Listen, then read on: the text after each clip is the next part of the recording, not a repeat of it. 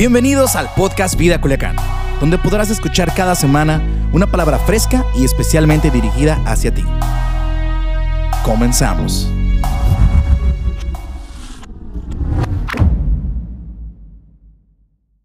Qué bueno que están hoy aquí, nos encanta el domingo, amamos los domingos y disfrutamos estar hoy en casa. Queremos saludar a todas las personas que nos escuchan por Vive Radio 104.5 y en todas las plataformas digitales. Y hoy quiero hablarte acerca de, un tema relacionado con el mes de febrero y cerramos hablando de el amor. Y hoy yo me hacía esta pregunta, ¿dónde está el amor? Sigo haciéndome esa pregunta. ¿Dónde está el amor? Pero eh, si, si nos ponemos a pensar un poco y, analizamos. Yo eh, estuve estudiando acerca de eso y una de las cosas que nosotros creemos es que transformando familias construimos la ciudad que soñamos. Y creo que si queremos construir la ciudad que soñamos, cre- cre- creemos que si queremos cambiar este mundo, tenemos que empezar en nuestra familia y cambiar desde nuestra casa para que el amor sea reflejado hacia los demás, pero primero tenemos que iniciar en nuestros hogares. Y hoy quiero hablarte de la importancia de la familia. Si tú tienes tu familia aquí, te quiero pedir que vayas y te sientes con ellos, con tus papás, con tu mamá, si está alguien ahí, si está tu esposa una silla lejos de ti, acércala, aprovecha. Y quiero hablarte de la importancia de la familia la importancia de mostrar el amor en la familia y te voy a enseñar cinco puntos acerca de qué es lo que necesitamos hacer y cómo necesitamos comportarnos para sanar relaciones y mostrar el amor a los primeros que son los de nuestro hogar, de nuestra casa. Y mira qué, qué, qué triste está la situación en nuestra ciudad, en nuestro país.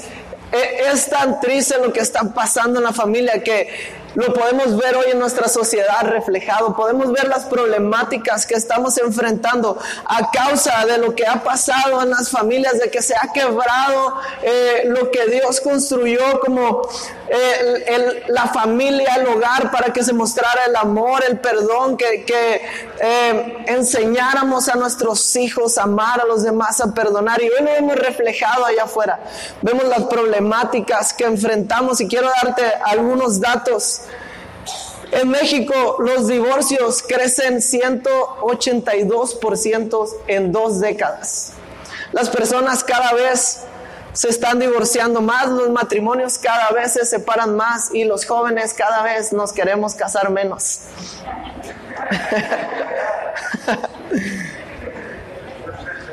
en México hay 1.6 millones de huérfanos según los datos del UNICEF. Somos el segundo lugar a nivel mundial. Para algo tenemos que ser buenos, dijo México. Vamos a tener huérfanos. Pero tenemos el segundo lugar. Otra de las cosas que suceden por la falta del amor es que cada hora y media una persona se quita la vida en nuestro país. Entre 15 y 34 años. ¿Qué está pasando? Y decía, ¿dónde está el amor? ¿Dónde está quedando ese amor que hay en nuestras vidas? El amor que los padres tienen que mostrar a los hijos, el amor que los hijos tienen que mostrar a los padres. Por algo está sucediendo esto. Se calcula que en nuestro país viven con depresión aproximadamente 2.5 millones de jóvenes de 12 a 24 años. 2.5 millones. Es increíble que tu hijo puede ser parte de esta estadística. ¿Qué estás haciendo tú como padre? ¿Qué estás haciendo tú como madre? Y creemos que, creo firmemente que tenemos que mostrar el amor primero a nuestro hogar si queremos transformar nuestra ciudad. Así que dile al que tienes un lado, te amo.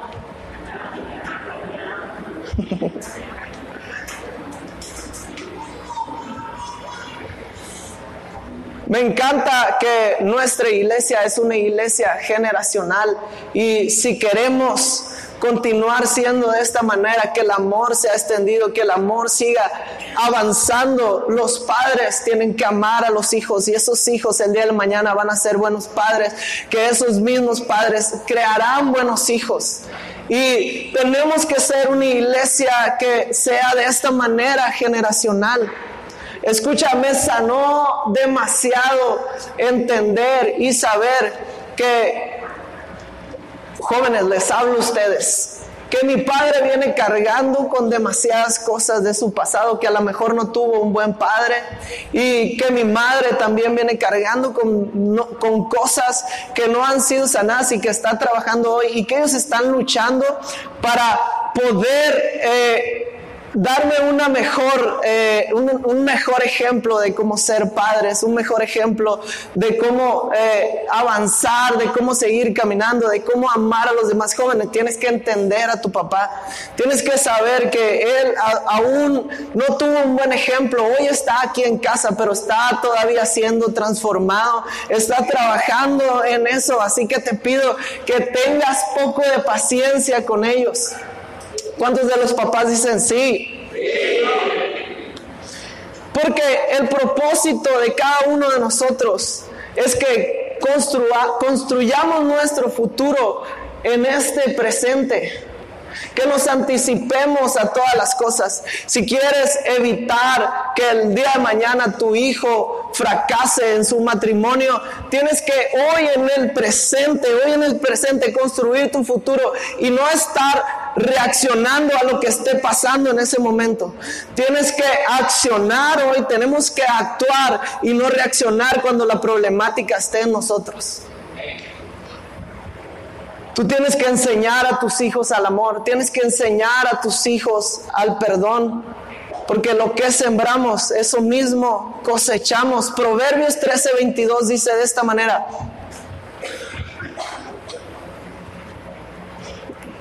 El hombre bueno de gerencia a los hijos de sus hijos. ¿Quieres saber si eres un buen hombre o una buena mujer? Mira a tus nietos, mira a tus hijos y date cuenta si has sido o si estás siendo un buen hombre o una buena mujer. ¿Cuántos de los abuelos son buenos hombres y buenas mujeres? Y como, hijos, quiero recordarte lo que vimos en la serie de Escuela para hijos de padres imperfectos. Quiero recordarte a ti como hijo lo siguiente.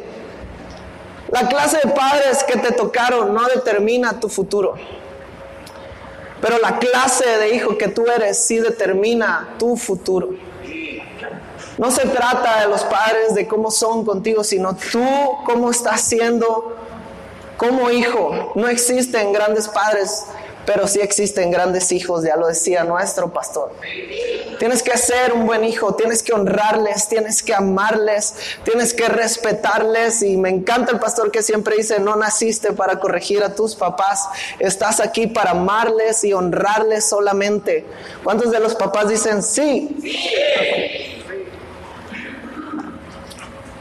Tenemos que ser hogares, ser familias que busquen siempre sanar las relaciones primero en casa y que muestren a los demás cómo deben de actuar en medio de las problemáticas. Tenemos que ser un ejemplo hacia allá afuera del amor de Dios en nuestras vidas, de cómo tenemos que actuar en medio de cada situación y cómo responder a las problemáticas que enfrentamos día a día.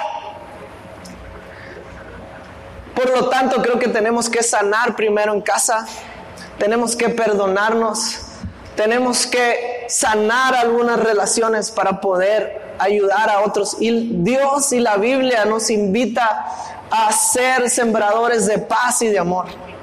Es nuestra responsabilidad vivir sembrando paz y amor porque El mundo está cansado del juicio, el mundo está cansado de, que los juzguen y tú y yo necesitamos mostrar el amor hacia afuera, necesitamos mostrar el perdón, pero no, no solo hablándolo, sino que también tenemos que vivirlos y que los de allá afuera vean lo que estamos viviendo, no solo lo que estamos hablando, sino que nuestras vidas reflejen eso que decimos.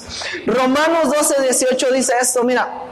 Si es posible y en cuando dependa de ustedes, y creo que siempre depende de nosotros, vivan en paz con... Es nuestra responsabilidad mantener la paz y el amor. Hebreos 12, 14 dice, trabajen para llevarse bien unos con otros y con Dios. Es nuestra responsabilidad, tenemos que trabajar en ello. Sé que a veces es complicado, puede que no entiendas mucho a tu hijo o hijo puede que no entiendas mucho a tu padre o a tu esposa, pero necesitamos trabajar, dice, trabaja, busca la manera de llevarse bien unos con otros. De lo contrario, no tendrás ni un vistazo de Dios, no pondrás acercarte. Y asegúrate de que nadie quede fuera de la generosidad de Dios. Allá afuera nos están viendo y están viendo de qué manera estamos reaccionando a las problemáticas. Si estamos reaccionando igual que, que el promedio, los de allá afuera van a decir, yo no quiero ese Dios que ellos tienen. Yo no quiero esa vida porque es similar a la mía, nada más que hablan y hablan, pero no viven lo que están hablando y estás alejando a otros de conocer a un Dios de amor y de perdón. Así que tenemos que trabajar en eso. Y quiero contarte una historia. Y si pudiéramos eh, ponerle algún nombre a este, a este plan en medio de las problemáticas, yo le llamaría el plan Abigail para que no se te olvide como un plan de contingencia o cómo vamos a actuar. Yo quiero hablarte del plan Abigail. Quiero decirte cómo debemos de actuar en medio de cada problemática que enfrentamos como familia y mostrar allá afuera el amor que ha sido derramado en nosotros. Voy a contarte la historia. No te la voy a leer porque es larga, pero está en Primera de Samuel 25:2. Puedes buscarla en tu casa, leerla y estudiarla con un poquito más de calma, pero resulta que Abigail eh, estaba casada con un hombre llamado Naval y en una temporada Naval estaba, estaba pastoreando sus ovejas y David eh, se encargó de cuidar a sus hombres, se encargó de cuidarlos a ellos, de darle comida, de que no les pasara nada. Pero ahora David estaba enfrentándose a una problemática similar donde necesitaba ayuda. Y él dice, eh, se enteró que Naval estaba esquilando las ovejas, era un buen tiempo en la vida de Naval, estaba yendo bien. Y dijo David, yo estoy pasando por problemas, voy a ir con Naval al fin de cuentas, yo le ayudé una vez, no creo que él se rehúse a ayudarme. Y manda a sus hombres y, pide la ayuda de Naval. David le dice, Naval necesito tu ayuda, pero escucha, la Biblia dice, el hombre se llamaba Naval, que significa tonto. Dile tonto al que tienes a lado. No aprovechen mujeres, no se den vuelo. Y el hombre de su esposa era Abigail. La mujer era inteligente y guapa. Dile a tu mujer inteligente y guapa. Díganle hombres, aprovechen. ¿Cómo era Naval? Tonto y su mujer. Inteligente y guapa. Mire cómo debemos de ser en este plan de buscar siempre la paz y el amor. Y manda a David, ya no sigan platicando, ya pasó, ya no se pongan románticos. Pero manda David a sus hombres con Naval, pide ayuda. Y una vez que le solicita ayuda, Naval le niega e-, esa ayuda a David. Y David se enoja demasiado. Dice, no puede ser que yo lo haya ayudado yo cuidé de él y hoy que estoy pidiendo ayuda no quiere hacerlo conmigo y le dice a todos sus hombres, ¿saben qué? Tomen todas sus armas y vamos a enfrentar a Naval y a todos sus hombres y no va a quedar nada de ellos. Y uno de, los sirvientes de Naval va corriendo con Abigail y le dice, ¿sabes qué? David vino y pidió ayuda a Naval, a tu esposo, y no quiso ayudarle a Abigail. Dice, este es un tonto, voy a tener que intervenir. Entonces Abigail toma la decisión, arriesga su vida y va a encontrarse con David antes de que venga a enfrentarse a ellos. Y se encuentra con David Y llevaba 200 hogazas de pan, dos pieles de vino, cinco ovejas vestidas y listas para cocinar, un fajo de granos tostados, tortas, llevaba toda una comida. Y cuando se encuentra con David, mira lo que le dice, tan pronto como Abigail vio a David, se bajó de su burro, cayó de rodillas con la cara en el suelo y le dijo, maestro, déjame echarme la culpa. No hagas caso de lo que hizo mi marido. Déjame echarme la culpa a mí. Yo tuve, yo voy a responder por él. No tengas, no te detengas en lo que hizo ese bruto de Naval. Así lo dice esta versión. No lo digo yo. Representa el significado de su nombre totalmente. Le estaba diciendo a Abigail. Y David dice, una vez que Abigail hace esto, le dice, bendito sea el Dios de Israel que te envió a conocerme y bendito sea tu buen sentido. Te bendigo por evitar que me asesinen y por hacerte cargo de cuidarme. Iba a haber una batalla, pero hubo alguien que se paró en medio de esto, accionó y evitó que un hombre muriera y también sanó el corazón de un hombre que estaba amargado y frustrado. Y eso es lo que Dios quiere para nuestras vidas. Nosotros necesitamos ser agentes de paz y amor de nuestra casa. Necesitamos sanar en nuestros hogares y evitar que en nuestros hogares haya corazones amargados y frustrados. Es nuestra responsabilidad como padres, es nuestra responsabilidad como hijos. Y quiero darte estos cinco puntos. En medio de una problemática, lo primero que tienes que hacer, como Abigail, date prisa. Dice el versículo 18, Abigail voló a la acción. ¿Cómo lo hizo? Volando. Abigail no dejó que pasara más tiempo. Se dio cuenta que algo malo estaba pasando, que algo malo venía y no se detuvo, no dejó pasar las cosas, sino que dijo, tengo que accionar, tengo que hacer algo. Mi esposo es un, es un necio, mi esposo no va a hacer nada, por lo tanto, tengo que avanzar. Yo tengo que hacer lo que él tiene que hacer. Necesitamos en medio de cada problemática darnos prisa y no dejar que el tiempo se alargue. Algunos dicen que el tiempo lo cura todo, pero no creo eso. Necesitamos accionar. No dejar que las cosas se alarguen porque la herida se va a hacer más grande y el problema se va a hacer aún más grande. Necesitamos volar en medio de cada problemática, así como lo hizo ella. Necesitamos ir volando y tal vez alguien no va a hacer algo así como Naval no lo hizo. Tal vez alguien no se va a atrever, pero si tú puedes hacerlo, camina y adelántate a la problemática. Date prisa, no dejes pasar las cosas. Lo segundo que tenemos que hacer, cumplamos con las expectativas. Escucha, David, ¿qué esperaba de Naval? Estaba buscando la ayuda de él. Y era lo que esperaba cuando, cuando no tuvo las expectativas, cuando no reaccionaron de la manera que él estaba esperando, lo, que él lo mínimo que él buscaba, porque creo que era lo mínimo que podía hacer. Si alguien te ayuda, lo mínimo que puedes hacer por él es ayudarlo. Y cuando no cumplieron con sus expectativas, David fue cuando se enojó.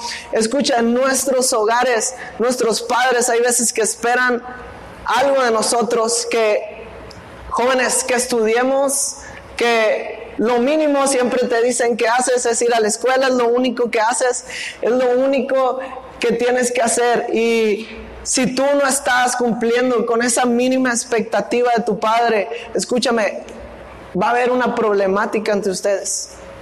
Si tú como esposo no estás cumpliendo la expectativa de ser un hombre a quien admirar, de ser un hombre que ame a su esposa, de ser un hombre proveedor, escúchame, va a haber una problemática en ese hogar. Si como mujer no estás cumpliendo las expectativas de tu hombre, va a haber una problemática en tu casa y, tenemos que buscar, alguien me decía eh, ahorita en la mañana, cumplir esas expectativas, y, pero entender su lenguaje de amor, entender cuál es el lenguaje de amor que él necesita, qué es lo que él está buscando, qué es lo que él le gusta, qué es lo que él agrada. Y si te das cuenta, Abigail no solo cumplió lo mínimo, sino que fue aún más allá y sembró en él, llevaba comida, llevaba eh, unas ovejas, iba preparada para alimentarlos de la misma manera. No te quedes tan corto, siembra en tu esposa, ¿cuántos dicen sí? Siembra en tu marido, ¿cuántos de los hombres dicen sí? y siembra en tus hijos. Todos los jóvenes debieron de haber gritado. Tenemos que vivir siendo generosos con los de nuestra casa, que los demás puedan ver el amor y la generosidad que Dios ha dado a nuestras vidas. Bendice primero a los de tu hogar. Dile al que tienes un lado aquí en adelante, me voy a encargar de bendecirte en todas las áreas.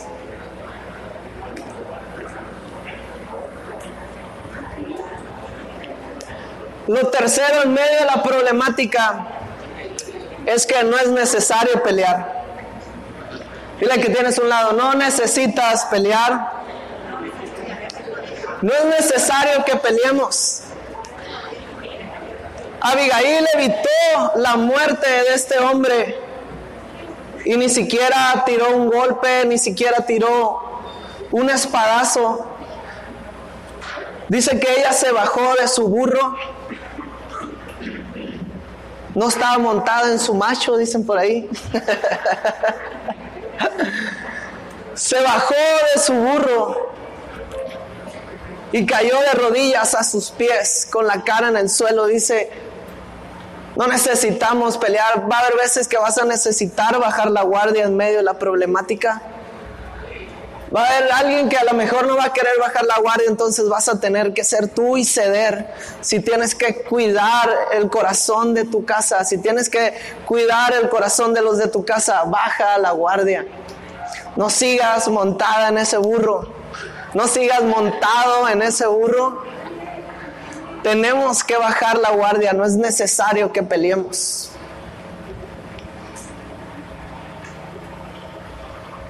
Lo cuarto, dejemos todo en las manos de Dios. Muchas veces estamos en medio de una problemática y por lo que estamos pasando nos olvidamos que hay un Dios que puede pelear nuestra batalla. Nos olvidamos que hay un Dios que puede abogar por nosotros. Y el último lugar que pensamos o el último en quien pensamos es en Dios. En medio de tu problemática, escucha la voz de Dios. Búscale y déjale todo en sus manos. David le dijo, bendito sea el Dios de Israel que te envió a conocerme y bendito sea tu buen sentido. Abigail estaba atenta y escuchando la voz de Dios, sensible a la voz de Dios. David le dice, tu buen sentido, bendito sea tu buen sentido. Qué bueno que hiciste eso. Muchas veces tenemos que dejarle las cosas a Dios, escuchar qué es lo que Dios quiere en medio de esa problemática, decirle, Dios, ok, me equivoqué, voy a bajar la guardia, pero ¿qué, qué tengo que hacer? Busquemos la dirección de Él.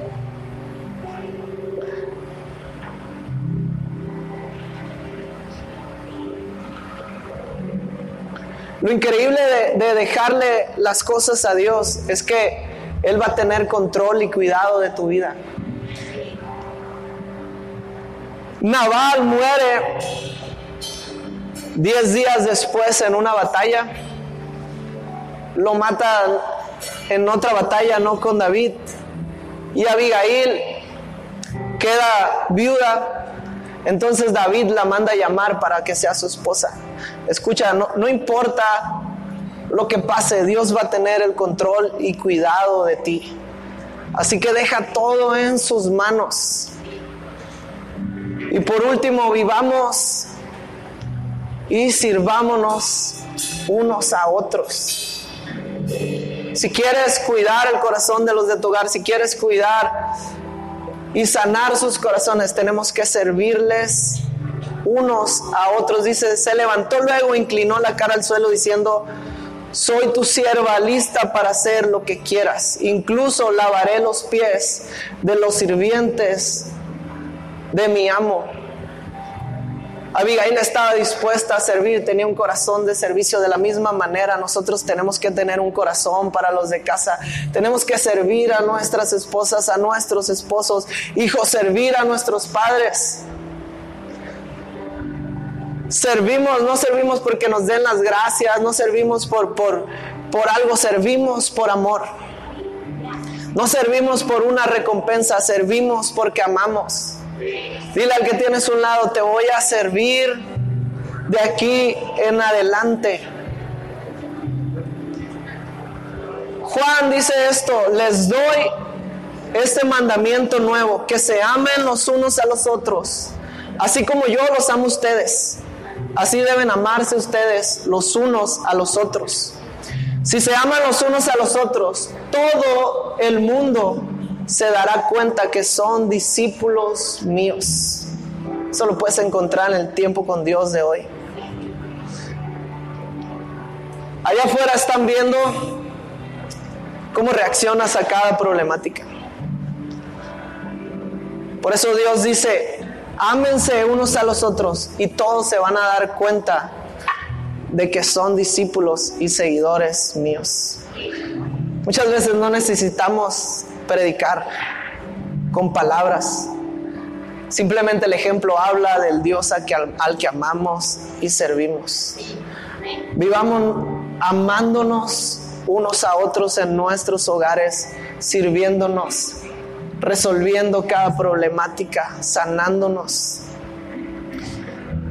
para poder cambiar y construir la ciudad que queremos en el futuro.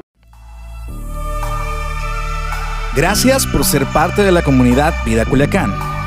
Nos encantaría que pudieras compartir este podcast con tus familiares y amigos.